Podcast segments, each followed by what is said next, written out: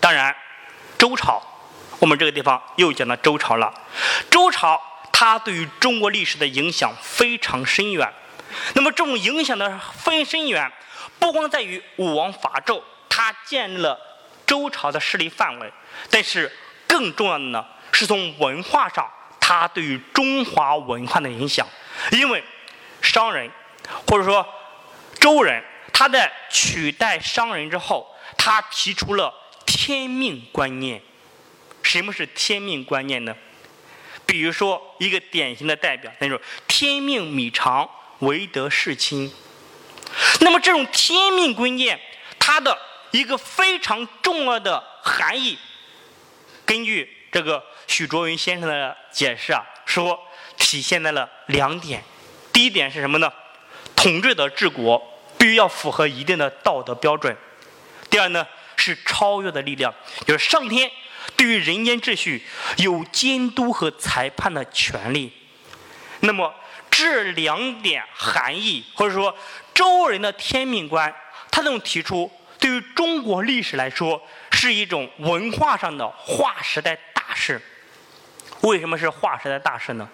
那就是天命观念，它是摆脱了宗神和族神的局限，也就是说，天命观念，中国人他所信奉的是什么呢？是上天，他信不信奉神？不信神，也就是说，就是周人的这种天命观念，使得上天就转化为具有普世意义的超越力量，统治者。是承受天命的，是天子，是上天之子。那么统治者，你一旦成为天子，那么就必须肩负起天命所赋予的一种道德责任。这就是为什么天命弥长，唯德是亲。就是说，周文化它特别强调什么呢？德。所以，我们中国的这种文化的那种转型，那就是说，周人的那种文化的转型。那么到了春秋战国时期，伴随着周文化的一种扩展，那么商人或者说周人，他从春秋时代到战国时代，整个中国的疆域啊，或者中国整个的政治空间，它从以地为核心的这种圈层空间开始逐渐淡化。比如说原来的封号，原来的春秋各国，他们的一个以都城为中心。那么，原本存在于列国之间的矿土，通过春秋五霸和战国七雄，尤其是战国时期的一种兼并，这种矿土呢，就逐渐连为一体，并且在这样一个连为一体的过程，它其实就是以周文化为代表的华夏文化，这种诸侯领地不断的向四方扩展。我们可以看到战国时期，周文化。或者说，这种诸侯领地已经扩展到朝鲜北部，那么我们今天的浙江、江西、湖南、四川等地，那么往西到达了洮河流域，往北到达了阴山地带。咱说夏商周三代讲到这里，也没有一个明确的这种疆域，是不是？我们在讲疆域，但其实呢，夏商周三代他们并没有一种明确的疆域。那么夏商周三代。对于我们中国疆域变迁的意义在哪里呢？那就是它不仅完成了黄河中下游，把它营造为中原这样一种精神上的文化的认同，而且它是完成了黄河中下游与江淮地区的政治经济一体化。因此，我们说三代时期，他们黄河中下游地区确立的文化属性，虽然呢是不属于疆域，却为领土国家的疆域。奠定了精神认同的标准，也就是说，以后凡言及中国，凡言疆域，它往往一个重要的区分标志，那就是华夏文化。那么，作为中国疆域扩展第一阶段，到了战国末期，虽然是政治上列国分立，但是文化所华夏文化所及之地，已经跨过了淮河，到了长江，并且是实现了。黄河和长江两大流域文化的认同，并为秦朝的政治统一营造了基础。那么讲到这里，大家来看哈，秦这是中国历史上封建王朝的第一个领土国家，同时呢，也开始了中国疆域扩展的第二个阶段。那么第二个阶段，它总体上的特征，那就是以农耕区为核心的疆域扩展。所以讲到这里啊，大家就要知道啊，秦朝它作为我们中国历史上第一个封建国家，从历史地理学的角度上来看。它重要的意义是什么呢？它是农耕区成为中国疆域的核心。所以，我们举凡中国历代疆土变迁，从秦往后，我们的疆土虽然在扩展，但是疆域的边界并没有发生本质的变化。这个没有发生本质的变化，那就是仍然守在东部季风区的农耕区之内。甚至我们可以看，从夏商周到秦，中国疆域扩展的方向是往哪里？大家看出来了，就是跨过黄河，跨过淮河，到达长江，最后呢，到达我们珠江。但有没有想，为什么我们是要往南扩展，而不是往北扩展？甚至黄河流域距离。匈奴距离这些地方更近，但是中原人并不往这里去，偏偏是要往南发展。一个方面是环境更好，这是一个方面的原因。其实啊，最重要的一个原因呢，是中原人是什么样的民族？是什么的经济生产方式？对，也就是说，我们中原人。他是种地的，所以他的这种疆土的扩展，你们可以发现，中国古代疆土的扩展，它往往是什么呢？是朝适合农耕区的地方发展。所以这就是为什么夏商周到秦，它是一直往长江。往珠江来扩展，因为这个地方它都是东部的季风区，它都是我们中国的什么呢？传统的农耕区，所以我们说这就是一种地理基础。所以这就是为什么，是不是？虽然我们有历史上很多次出击匈奴，但是在匈奴那边，甚至可以说并没有中原人并没有建立一个稳固的统治的范围，但偏偏。往南来，一旦建立，除了王朝割据，它就没有丢失过。因为这个地方最根本的就是农耕区，中原人所靠的就是种地，这是他必须要守护的地方。那么我们可以看，到了西汉，这是中国古代历史上第一次大规模的开疆拓土。汉武帝时期，先后呢就在边地新置了郡县二十六个。那么这些二十六个郡县，如果我们把这些边郡做一个地理上的划分，我们可以发现，它其实就是一种极限和边缘的问题。什么是极限呢？比如说陆地极限，还有呢环境极限。那么这种极限对于中国历史来说，它的疆域的变迁一直都是比较稳定的，是不是？我们到了海边，那时候到海边了，没法再扩了，因为海上并不适合哎种地。那么另一类呢，就是边缘。这种边缘，一是农耕区的边缘，二是非农耕区的移农地带。所以呢，看到了这两点，你们就可以发现，我们各位的听众就会发现，中国古代。疆域的伸缩与扩展，其实就是围绕这两大边缘的离合演绎。也就是说，中国历史上古代疆域的变迁，它最根本的就是争夺农耕区的边缘和非农耕区移动地带，这地方适合干嘛的呢？种地的。你们仔细来想一想，是不是这样一个道理？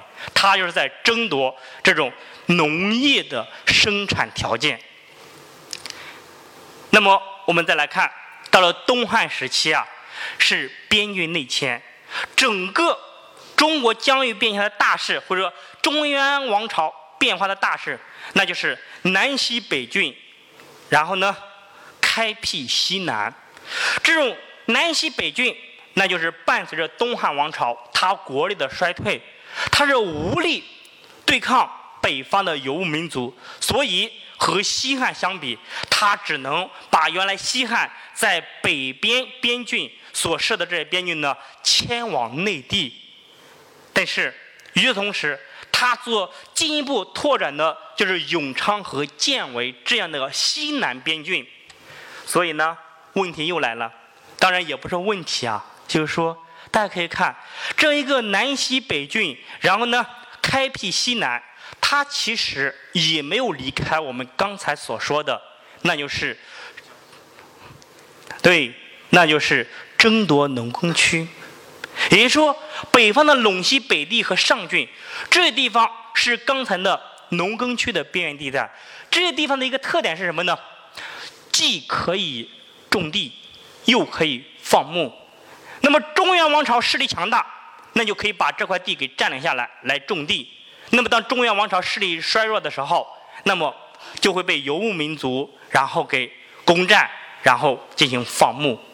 而我们这种永昌郡建为蜀国呢，它就是我们现在的四川和云南这个地方。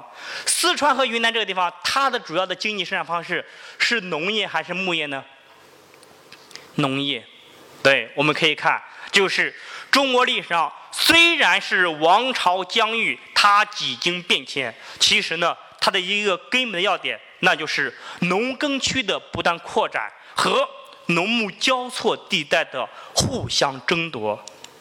那么，三国鼎立时期，整个的从三国鼎立到西晋统一，再到南北朝的时候啊，中国呢是经历了一个大的乱世。那么这数百年的纷乱，其实呢，它的总体上特征都是和东汉时期是相为一致的，都是北边促土，南边扩地，那么都是来自于北方这些农牧交错地带，农业和游牧这两大文明之间的你争我夺。那么而在整个南方，它就是进一步扩展农业区，比如说当时的。云南已经到达了今天的缅甸，而进一步呢，包括汉代时候的交趾，它都是现在越南这些地方呢，都是适合干嘛呢？农业生产的。隋代的时候，隋唐时期，中国呢是再一次实现了大一统，南北政权是重新回到了统一的王朝之下。那么，如果我们翻看中国的历史啊，它有变，也有不变。变的是什么呢？变的，那就是旧的民族消失，新的民族产生。我们也可以看，比如说在汉朝时候的匈奴已经不见了，取之而来的就是回鹘、契丹、吐蕃、吐谷浑、突厥这些新的民族。但是不变的是什么呢？那就是中国古代。中原王朝和北方游牧民族，他们一种争夺的一种历史大势。这个历史大势就是，这些民族在和中原政权的较量中，当他们南下时，他们会占据大量的农耕区的土地；而当他们内附的时候，又会被又会把大片的草原带给中原政权。所以我们说。中华民族啊，它一直是一种相互交融、相互之间的融合。这种融合和交融，其实就是农耕文明和游牧文明这两大文明在历史上不断的纷争、不断的离合中所演绎的中华文明的交流大戏。到了五代时期啊，中国北部疆域是变化最大的。那么我们看后晋时期，燕云十六州划归契丹。这个时候呢，也就是说后晋是以白沟到雁门关一带和辽成为边界。北宋的时候和西夏进一步又形成了横山到六盘山一带的边界。到了南宋时候，南宋和金之间的对立呢，就形成了秦岭和淮河一线的一种对抗。也就是说，这个时候中国呢有了较为明确的这种边界，但是。大家要知道这样一点，这个边界都是我们中华民族内部不同民族建立的政权之间的边界，并不是我们现在意义上的国界。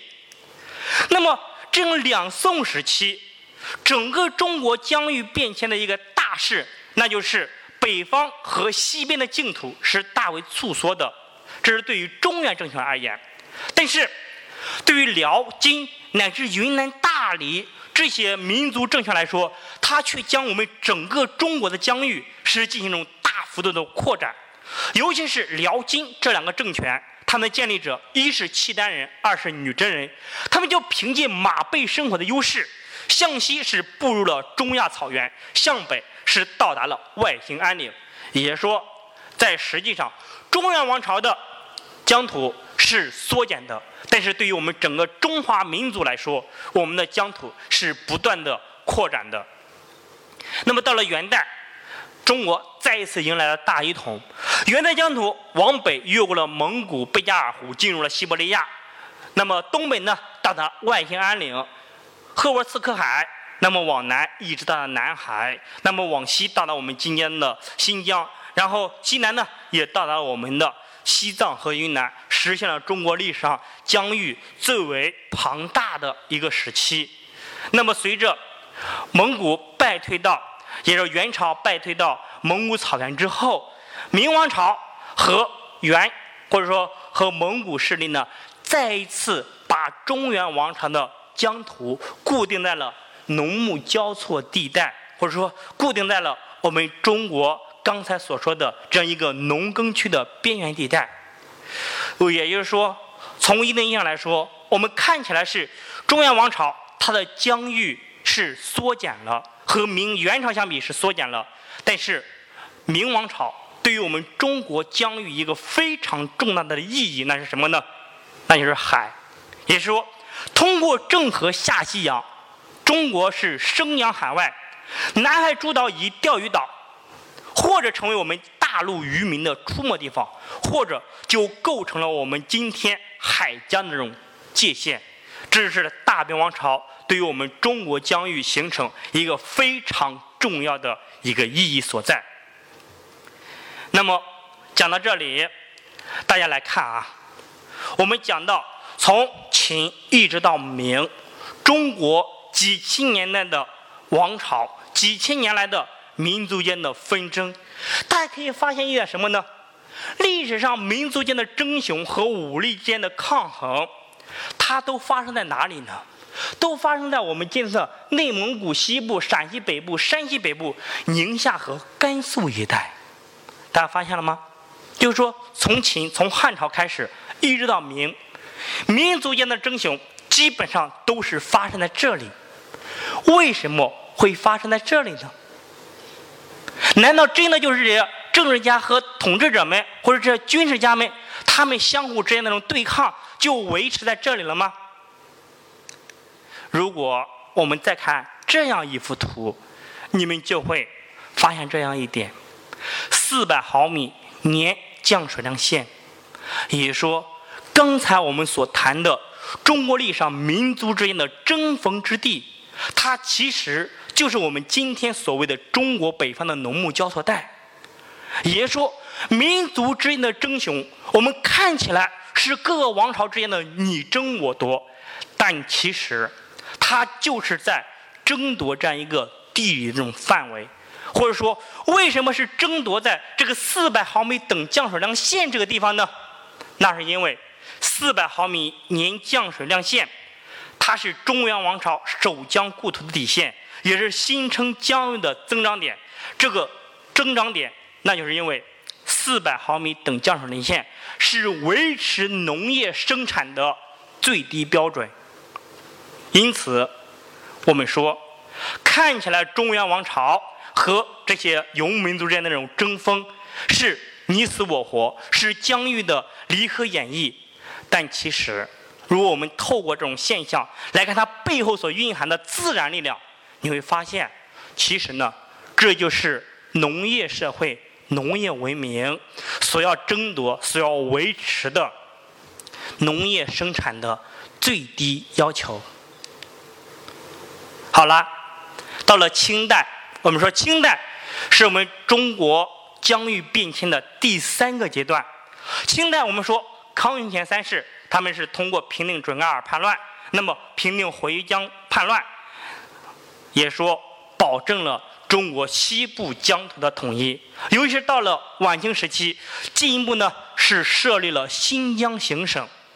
那么，如果我们来看清朝对于我们中国疆域的这种意义，那就是什么呢？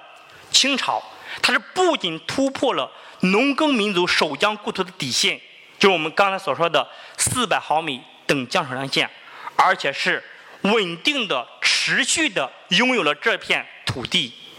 那么，这种光绪年间设立的新疆行省，就把我们的新疆置于和内地等同的管理系统之下。也就是说，远在汉朝的时候，我们就已经在西域建立了西域都护府，但是实实在在将新疆和我们内地是等同，它是在清朝。所以，我们现在就来想，那么康雍乾三世，他们对于西北军事行动是取得了胜利。那么，这种胜利的最为重大的地理意义是什么呢？那么，根据学者研究，他就说了，自汉武帝以来，农耕民族它是以北方农牧交错带为基点，在疆土扩展的目标是伸向草原过程中是经历了多次反复的。但是，最终跨过农牧交错带，将帝国的疆土实实在在所在伊犁河流域和喀什克尔地区的，正是康雍乾三位帝王。我们说秦皇汉武，是不是包括历史上伟大的君主？他们是实现了对于中国西部疆土的占有。但是，这些上古时期或者这个中国古代的帝王，他们并没有使得中原王朝。把这样一个西部疆土实实在在地掌握在中原王朝手中，一旦中原王朝势力衰落，那么这些地方都会重新为游牧民族所占有。但是康雍乾三世他们的最为重大意义，那就是把这些疆土是实实在在的掌握在了中央政权手中，使他们成为我们中国整个中国不可分割的疆土的一个实实在在的一部分。所以呢，我们说有虞无疆历史的终结，就是刚才我们所谈的那两个一种条约，奠定了我们中国这样一个，也说这两条约结束了我们有虞无疆历史。当然，大清王朝也奠定了我们今天这样一个疆土的那种基本的那种范围。那么最后，我呢就算是做了一个总结，也是中国几千年来这种疆域的这种变迁。其实我们可以看，我今天并没给大家讲，到底谁开拓了哪里，谁开拓了哪里。我们从历史地理的意义来看，夏商周它作为我们中国疆域变迁的第一个阶段，那就是它呢实现了黄河中下游凝为一体，这种黄河中下游形成了国家掌控的范围，而且在这一阶段，它是实现了从黄河流域到达长江流域。完成了农耕区核心地区的政治文化建认同和净土弥合，也就是说，夏商周它的意义在于一种和农耕核心区的政治文化认同。那么第二阶段，那是从秦到明朝末年，它就是以农耕区为核心，将净土向周边扩展的一个过程。那么主要的离合纷争都是发生在北方的。游牧交错地带，那么这样一个游牧交错地带，它对于中原王朝来说，它一方面是扮演了那种疆域扩张的起点，同时呢，又扮演了中原王朝守疆故土的终点。也就是说，农牧交错带它一直承担着中原王朝疆域变迁的起点和终点这样双重角色。那么到了第三阶段。那就是清朝，我们说清王朝，它是突破了农牧交错带，融南美蒙古、西域以及青藏高原于大清的版图之内，并且呢是通过边境条约的签订，奠定了我们今天有域有疆的中国的基础。因此，我们说中原政权，它是起源于农耕民族，因此。它首先弥合和延伸的范围，就是自己所熟悉的农耕环境，然后才会将疆土是扩展这种非农业生产地带。而在这种疆土扩展的过程中，每逾越一类地理障碍，其实呢，它都意味着我们进入了一个新的环境地带。所以呢，最后我们做一个总结啊，说这种疆域变迁，它是历史的产物，其实也是民族和和文化融合的结果。今天我们是从历史地理的角度谈一谈中国疆域变迁的三个阶段。以及相应的地理基础，但是我们也要知道，从《诗经》时代的普天之下到大清帝国的四直八道，我们这样一个天下已增添了更多内容，而这样一个内容中，可以说就是我们数千年来多民族的融合，那么共同营造了我们今天这样一个大好的河山。好，我的讲座呢到此结束，感谢大家的聆听，谢谢大家。